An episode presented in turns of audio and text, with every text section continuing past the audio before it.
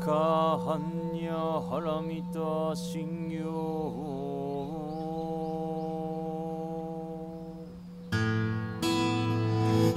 Thank you for joining the Zen Care podcast. These recorded Dharma talks are given freely to our community in the heart of New York City, which we are honored to now share with you. New York Zen Center for Contemplative Care is dedicated to transforming the nature of care through contemplative practice by meeting illness, aging, and death with compassion and wisdom. Learn about us at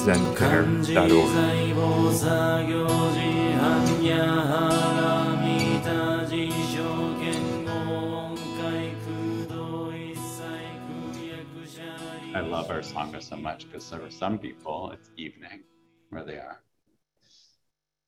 Some people it's the afternoon. And for us it's the morning.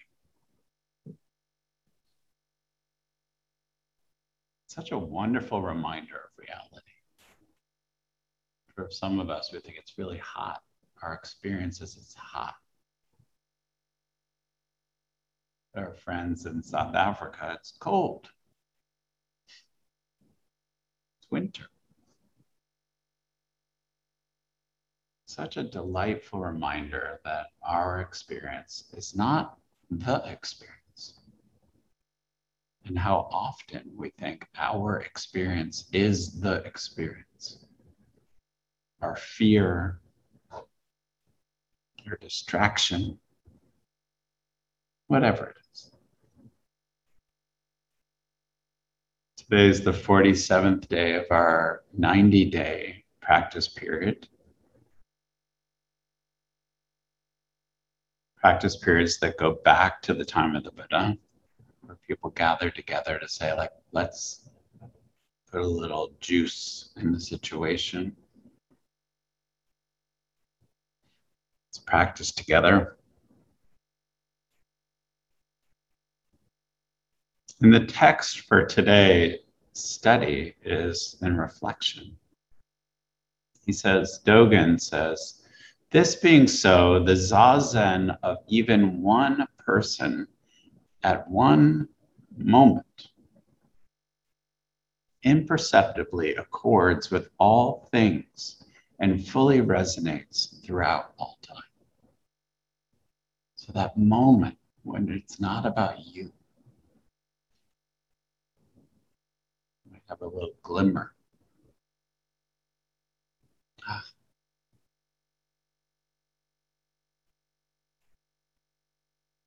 We're at one with all things.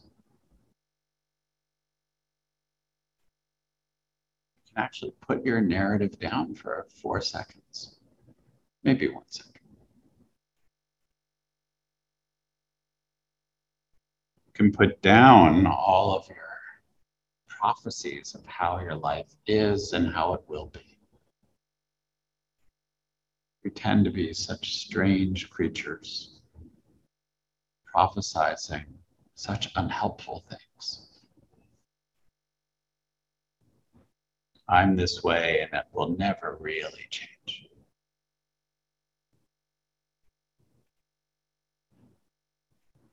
Dogen says, thus, in the past, future, and present of the limitless universe,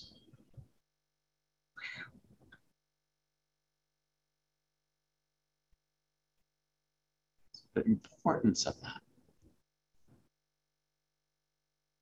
Put ourselves in the context of the limitless universe.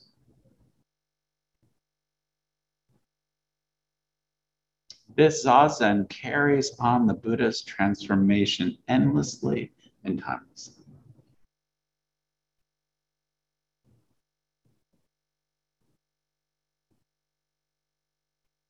I find that's definitely true. When I'm in my story and my experience and how it's going today, feels shitty or feels great, whatever that is. Suddenly, the universe is like teeny tiny.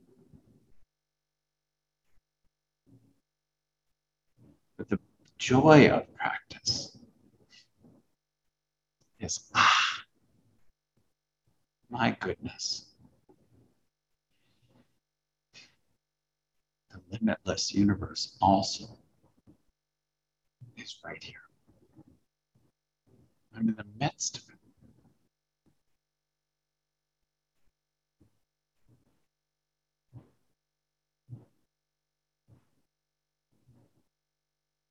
Each moment, he says, of Zazen is equally the wholeness of practice. So, those moments when you dip in, out of your freaking head for a moment. Equal to the wholeness of practice. Equally, the wholeness of realization. Many of us are striving to feel something else, to experience something else.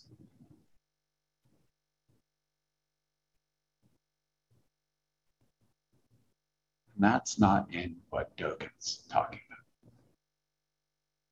What he's talking about in many ways is the antidote, the medicine for that.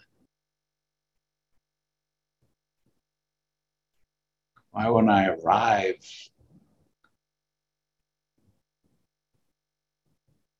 I want to feel fill in the blank all the time.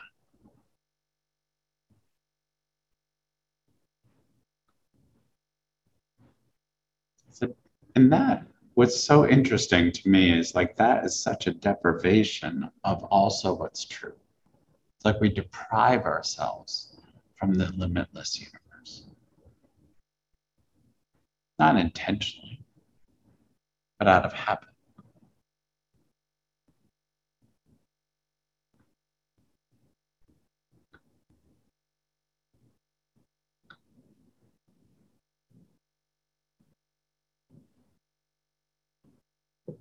How do you do that? How do you get into that space of the limitless universe?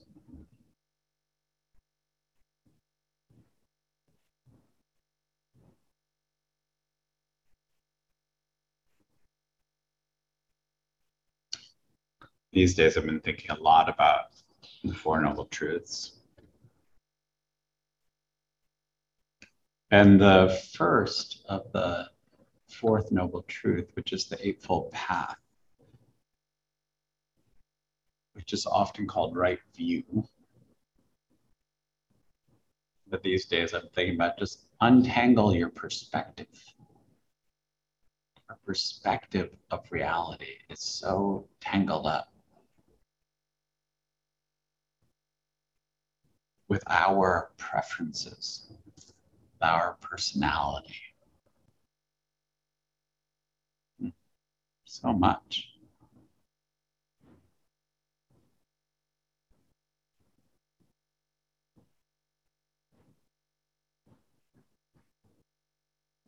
Then this perspective that Shakyamuni Buddha is talking about is this perspective that understands how we play a part in the story of our life.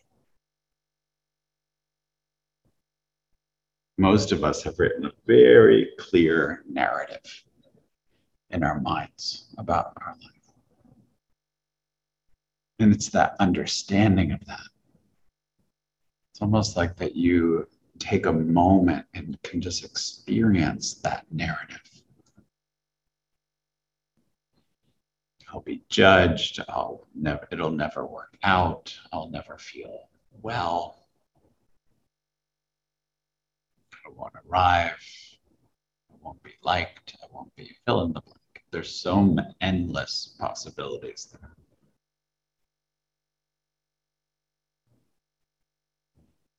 It's a deliberate move when we practice this from what's been done to me in my life to what I've done to me.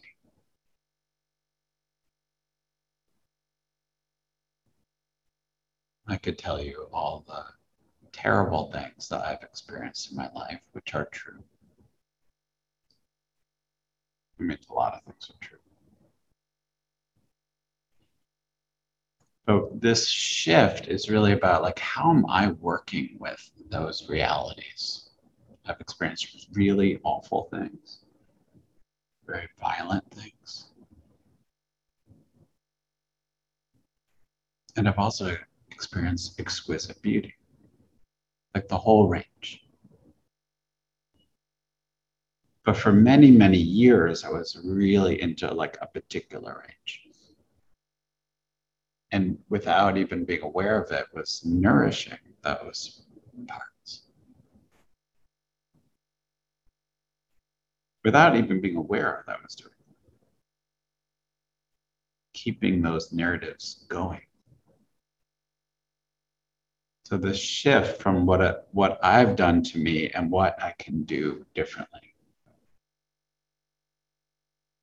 Like right now.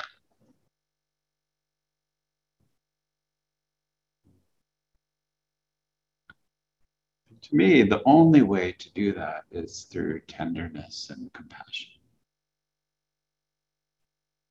One of the reasons why we keep our eyes open and Zen meditation, Zazen, so that we can be have perspective. Like, are you actually right here? Are you in some dream of reality? Mostly, we're just like ebbing and flowing. Some dream or some nightmare to oh, the floor, the wall.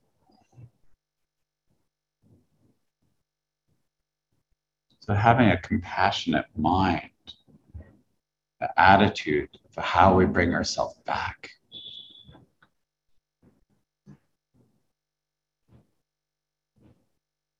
To me, it's like that's how we how I have also experienced how I've become intimate with the reality that everyone in this world is suffering with something.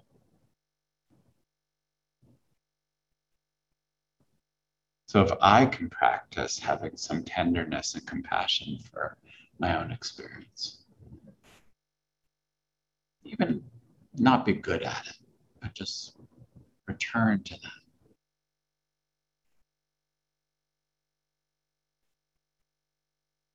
For me, it's like having a couple of extra windows in your house. This house. So that you see what other people are going through. To me, then we have companionship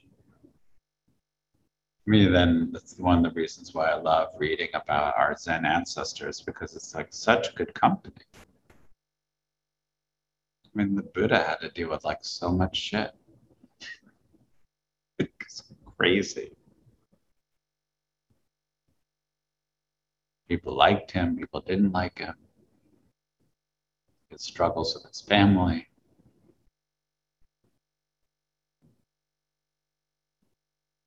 struggles with people's competition with him, jealousy, so many human things.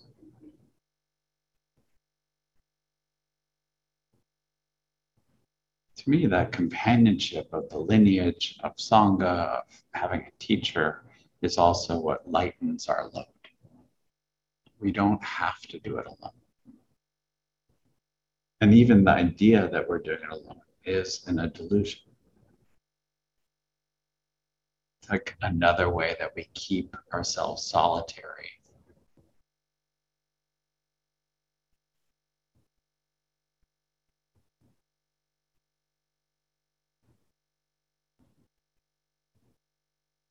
To find those places in yourself that you feel like you can't share and find a place in yourself to share it.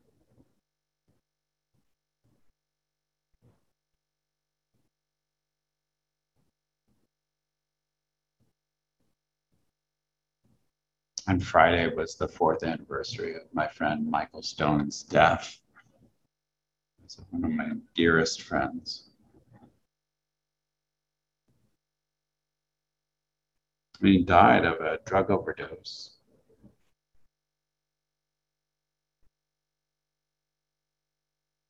brilliant meditation teacher, yoga teacher,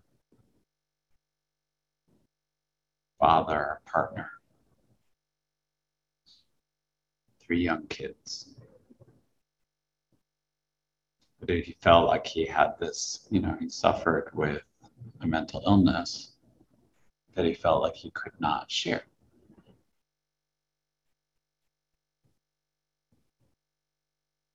And was using drugs to actually try to alleviate suffering.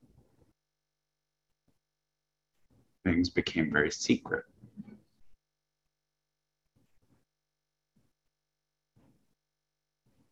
Such an important legacy.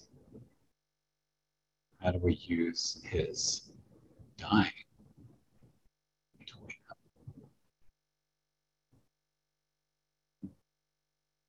How do we wake up to those parts of ourselves that kind of is hiding or feeling like there's parts of you that are so unacceptable?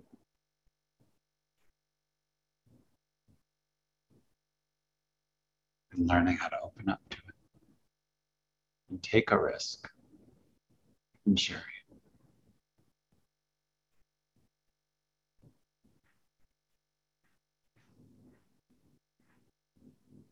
He really wanted to do that.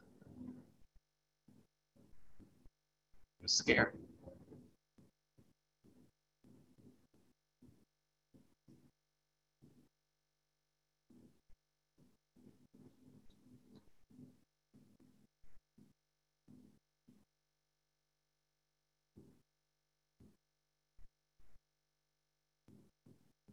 He wasn't really able to really even see that he was making a choice.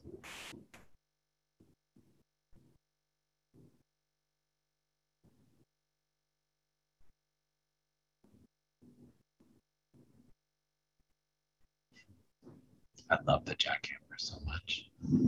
I always feel like that's actually sometimes the energy that's needed to like get through our weird shit.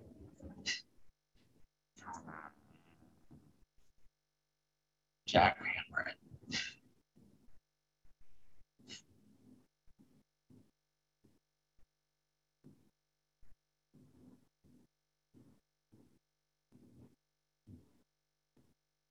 So to be really careful about the opinions you hold about what you can share.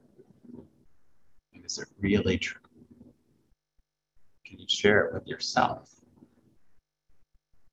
Can you share it with spiritual friend?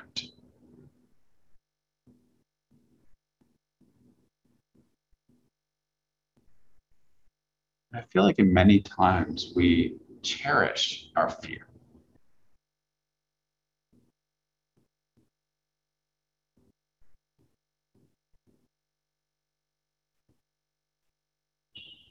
And how do we use that kind of jackhammer?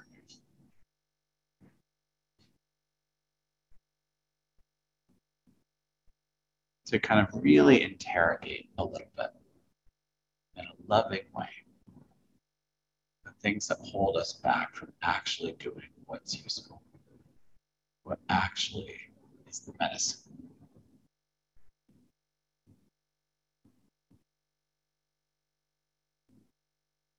rigorous question. Is it really true what I fear? Is it actually my experience?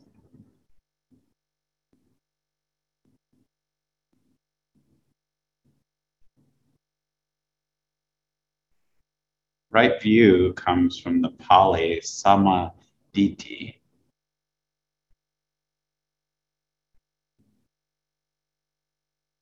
which does not mean that there's only one right way to look at things,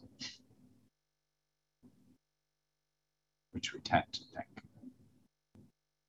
Sama is a word that means something like complete, perfect, and fulfilled.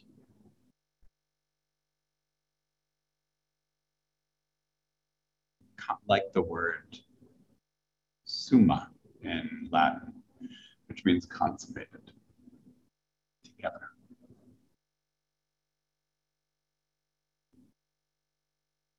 And Diti encompasses one's view or vision, the perspective we take on something, as the well as the way we perceive it.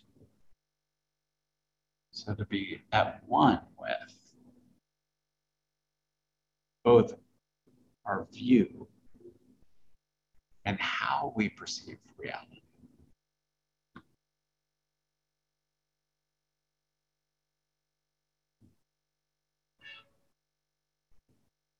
Almost like our theories of things. We have a lot of theories.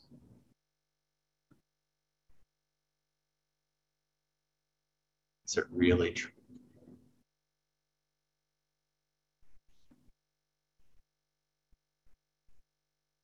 Is it really true?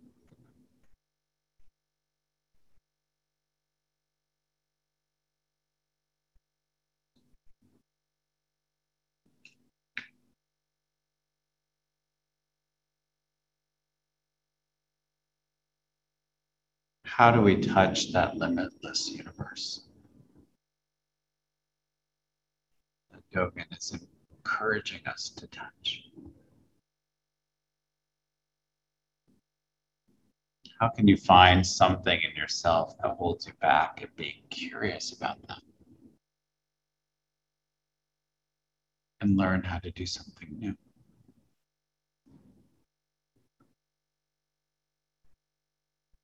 Sometimes I feel like this practice is really only about just learning how to be receptive, allowing life to flow through.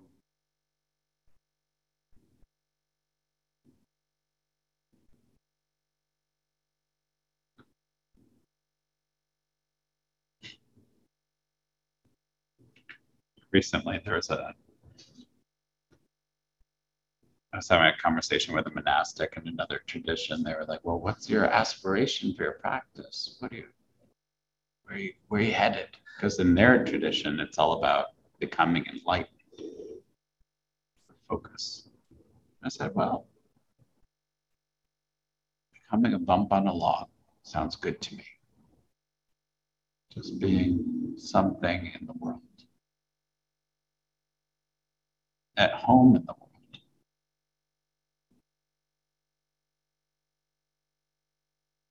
They were confused.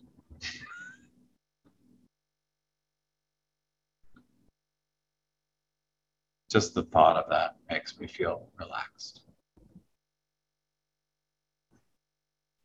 To be nothing special.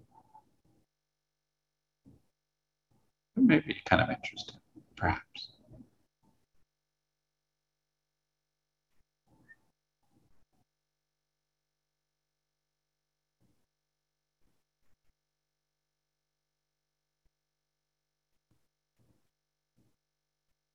Dogen says that each moment of zazen is equally the wholeness of practice. Each moment is whole.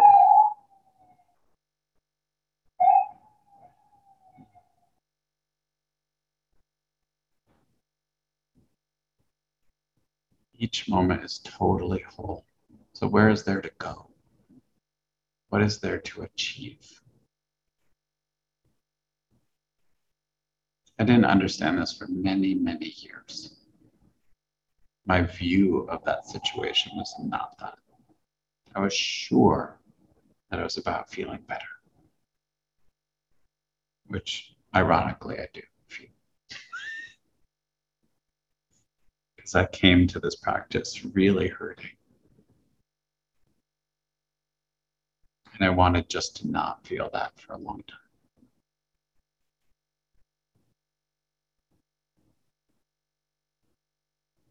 But what I found was something so mm. much more interesting. Continue to find was that in every moment is offering so much. So as we sit and walk and eat and live out this day, how can you allow entire universe. And everything in